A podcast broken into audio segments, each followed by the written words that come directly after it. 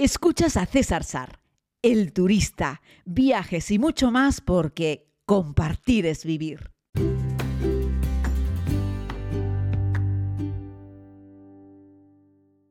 Saludos querida comunidad, eh, iniciamos este podcast, la verdad es que, bueno, un desfase de horario que llevo espectacular en este viaje en Tanzania, pero estuve a punto de saltármelo, fíjense que estoy grabando a las 9 y 20 de la noche, es cuando estoy iniciando esta grabación, estuve a punto de decir, mire, pues mañana es otro día, pero fíjense, prefiero ir entregando podcast, aunque sea a deshora, pero cada día uno, que ir saltándomelo, porque si no se me va a generar un mal hábito de permitirme el lujo de no compartir con ustedes las experiencias que vivo cada día, en algunas ocasiones por falta de tiempo, en otras simplemente por cansancio, nunca por falta de interés, por supuesto, ese no es el tema, ¿no? Así que bueno, aquí estoy, les quiero contar un poco cómo fue la visita ayer a Stone Town, la capital de Zanzíbar un lugar, bueno, repleto de, historia. Sé que mucha gente lo resume en es la ciudad donde nació Freddie Mercury. La verdad es que yo creo que eso es muy injusto. Es decir, sí, Freddie Mercury nació ahí, pero pasó solo los primeros seis años de su vida allí. Así es que no dejó absolutamente nada. No hay ningún legado de Freddie Mercury en Zanzíbar, ninguna vinculación. Se fue cuando era niño, es decir, se lo llevaron sus papás cuando era niño y él luego de adulto nunca regresó. O sea, es un sitio que para él tampoco tenía ningún tipo de significado especial, ni fue allí a componer una canción, ni en fin, no hizo absolutamente nada en el lugar. Así es que bueno, es cierto, nació, puedes visitar la casa en la que nació Freddie Mercury, que ahora pertenece a una empresa que tiene varios hoteles y varias tiendas en la zona. Eh, y ya está, punto pelota, no, no hay mucho más, ¿no? Stone Town, sin duda alguna, es una ciudad muy interesante, la más interesante del Océano Índico, a mi criterio. Lo es porque fue un país, hoy en día forma parte de Tanzania, porque tiene tres o cuatro partidos independentistas que aspiran a que vuelva a ser un país. Lo digo porque eso fue un sultanato durante un montón de años, de hecho fue varios sultanatos durante diversos años y bueno, eh, luego fue parte también de la colonia del Imperio Británico. Eh, hoy en día pertenece a Tanzania y no me extrañaría nada que algún día dejase de serlo. No tiene mucho que ver, o por decir nada que ver, con el continente y con el resto de la cultura y las sociedades que hay en Tanzania. Eh, encontramos que Zanzíbar es una isla mayoritariamente musulmana por todas las influencias que tuvo en el pasado. Eh, y bueno, es un lugar que fue muy próspero, muy rico. Podríamos decir que fue el rincón más rico de todo el continente africano, en tanto en cuanto disfrutó, o bueno, perdón, fue protagonista de dos eh, grandes hechos comerciales. Uno, ser parte de la ruta de las especies. Eh, por ahí venía pues todo el tráfico antes de que se abriese el canal de Suez, todo lo que venía de la India, pues iba bordeando evidentemente el continente, la península arábica, África y se dirigían hacia el sur, pasaban por Zanzíbar tenía un clima tropical, mucha vegetación, mucha capacidad agrícola y bueno, era parte de la ruta de las especies y por lo tanto eso permitió un gran tráfico, perdón, un gran comercio eh, de dinero. El otro hecho, ya este evidentemente no tan bueno como el de las especies, es que Zanzíbar fue el principal punto de eh, tráfico de esclavos de todo África del Este. Así es que bueno, ahí había muchos eh, dueños de, humanos, en fin, había muchos negreros, había muchos esclavizadores, había mucho tráfico de esclavos y fundamentalmente tenían su actividad, su compra-venta en el archipiélago de Zanzíbar, que no es solo Zanzíbar isla, sino tiene más islas que lo conforman como archipiélago, aunque en su conjunto y la isla principal se llaman Zanzíbar, ¿no? Así es que bueno, eso dejó un montón de dinero, tanto que podemos encontrar el Edificio de las Maravillas, del cual yo les hablo en la segunda temporada de la serie, y que por cierto hace unos años fue eh, prácticamente devastado ¿no? por un tornado y una tormenta tropical brutal. ¿no? Este edificio fue el primero de todo el continente africano en tener un ascensor, por ejemplo. Las calles principales de Zanzíbar fueron las primeras en todo el continente africano donde hubo electricidad, donde se pusieron lámparas en la calle para iluminar las calles. Así es que imagínense cómo llegó a vibrar eh, y a brillar con luz propia a un lugar como Stone Town en Zanzíbar. Stone Town se llama como tal porque eh, bueno, hubo que construirla con piedras, pero en un tiempo en el que en esas, bueno, un tiempo no, en la formación, el tipo de estructura que tiene la isla de Zanzíbar no le permitía eh, pues tener buenas piedras, así es que lo sacaron fundamentalmente de la del arrecife de coral que bordea la isla de Zanzíbar. Así es que allí se fueron a buscar esas rocas de coral muy duras eh, para levantar buena parte de las casas del casco histórico que hoy en día está denominado como patrimonio de la humanidad. Así es que bueno, luego se enfoscaron, se le pusieron yeso y han sufrido diversas reformas, eh, pero hoy en día buena parte de esos muros, sobre todo los históricos, evidentemente, cuando se les cae la capa de recubrimiento se puede ver como lo que aparece, lo que florece, por decirlo de alguna forma, son esas enormes piedras de coral y la verdad es que es muy significativo. De ahí que se llame la ciudad de piedra, Stone Town, y esas piedras vienen a hacer referencia directamente por el coral con el que fueron construidas buenas partes de sus casas. ¿no? Explicarles que Stone Town es una ciudad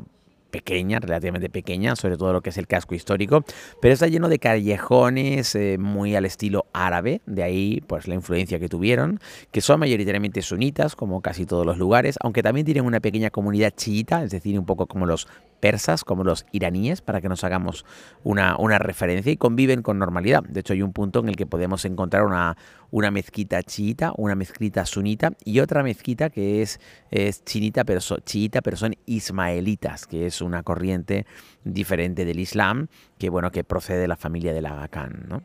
Y bueno, la ciudad está repleta de rincones y de historia, y buena parte de los edificios históricos que han conseguido ser recuperados eh, lo han sido gracias a la iniciativa privada. Creo que esto ya lo conté en otro podcast hace unos meses cuando estuve por aquí en el mes de noviembre, pero bueno, quería de nuevo recordarlo porque me parece súper importante pues aquellos edificios históricos que estaban directamente que se caían a trozos han sido comprados por hoteles que los han restaurado, los han mejorado y los han puesto a disposición del sector turístico. Y está muy bien porque hoy en día paseas por alguna de sus calles y puedes encontrar algunos edificios magníficos, al igual que sus puertas, esas puertas de madera con esas con esos pinchos tan característicos que son de influencia india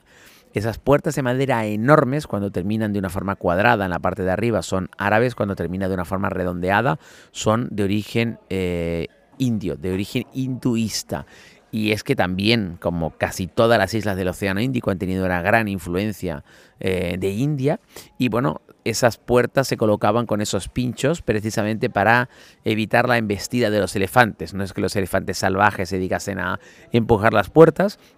Hablamos de los elefantes indios, ¿eh? cuidado, no de los elefantes africanos. Y es que esas puertas fueron traídas a Zanzíbar procedentes de India por esa influencia y en las guerras que se producían en aquellos años en la India se utilizaban a los elefantes para embestir contra las edificaciones y contra las puertas para poder entrar eh, e invadir los espacios. Así es que bueno, con ese mismo diseño llegaron las puertas de India a Zanzíbar y se dejaron con esos pinchos. De hecho, cuando se construían nuevas puertas, ya con estilo árabe, me refiero a la parte superior, se mantenía el mismo diseño con esos pinchos de metal clavados en el frontal de las puertas, que eran muy decorativos, aunque evidentemente en Zanzíbar nunca ha habido elefantes ni, sí, ni, indios ni africanos. O sea, Zanzíbar siempre fue una isla libre de elefantes, nunca tuvo elefantes, ¿no? Pero bueno, me parece muy interesante ver cómo una cultura hace propia pues un diseño de otra donde en la primera se construían las cosas de una determinada manera porque tenían un fin, que era proteger de las embestidas de los elefantes indios. Y esas mismas puertas, porque ya les cuento, pues se pueden encontrar en Zanzíbar. Tiene una historia muy interesante. Como esa hay un montón de historias en Zanzíbar y en Stone Town capital. Por cierto, quiero aprovechar a Miki, el guía en español, que no es español, pero el guía en español, que me presta siempre servicio cuando voy porque es magnífico, se adapta a la perfección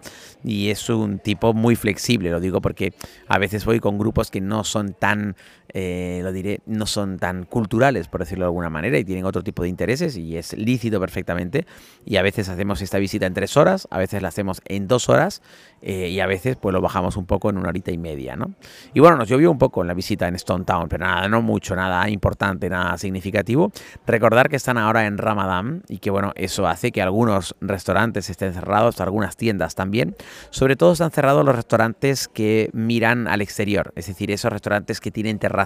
De hecho, los dos principales restaurantes que yo recomiendo en Stone Town siempre son Lukman, comida tanzana, eh, tradicional, típica, muy barato y se come en un patio debajo de un baobab. Eh, que está bueno, muy cerca también de la, de la casa donde nació Freddie Mercury. Y el otro es el Fish Market, que lo encontramos cerca de la plaza frente al edificio de las Maravillas, que mira al mar. Y también es una terraza. En ambos casos, como son terrazas y la gente que camina por la calle, que está respetando el, el lo diríamos, el ramadán, puede ver a la gente comer, se considera que eso es una falta de respeto y por lo tanto todos los restaurantes que eh, sirven comida al exterior, pues no sirven almuerzos, están sirviendo solo cenas, porque una vez que se pone el sol, como bien sabréis, sí se puede consumir alimentos, una vez que cae el sol, pues ya se puede hacer. Y la puesta de sol en Zanzíbar en esta época del año suele estar rondando sobre las 6.35, 6.37, 6.40, bueno, sabéis que va avanzando un minuto cada día,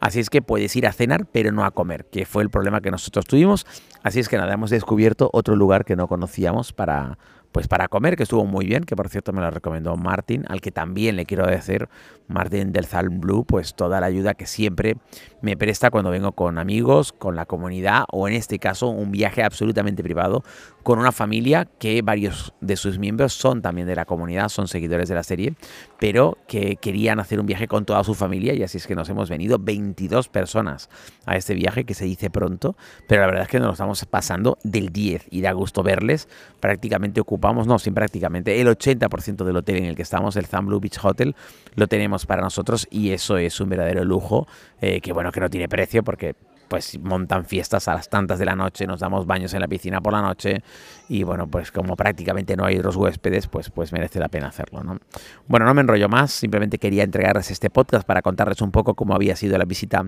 a Stone Town y bueno, cómo es convivir aquí en tiempos de Ramadán, en tiempos de lluvia en los que prácticamente no nos ha llovido mucho, es una verdadera alegría, eh, han sido pocos los momentos en los que ha llovido y en cualquier caso no nos ha estropeado de manera significativa ninguna visita, sobre todo porque no ha llovido ninguno de los días que hemos hecho la ruta por el Serengeti, donde la lluvia sí podría ser un poco más incómoda porque se genera barro, etcétera, pero igual el barro yo creo que le puede dar un punto de eh, un punto de luz, ¿no? Un punto de color, le puede dar una nota diferente a un safari, pero afortunadamente ni siquiera llovió en el safari. Así es que bueno, muy contento con eso. Un abrazo muy grande, querida comunidad, disculpen mi voz, la tengo algo machacadilla de hablar con un grupo especialmente alto, hay que grande, hay que subir un poco la voz para que todos me escuchen, pero bueno, espero recuperar mi voz a lo largo de los próximos días. Un abrazo muy grande, cuídense mucho, estamos del 10, espero que ustedes también terminando esta Semana Santa. Compartir es vivir, mañana más.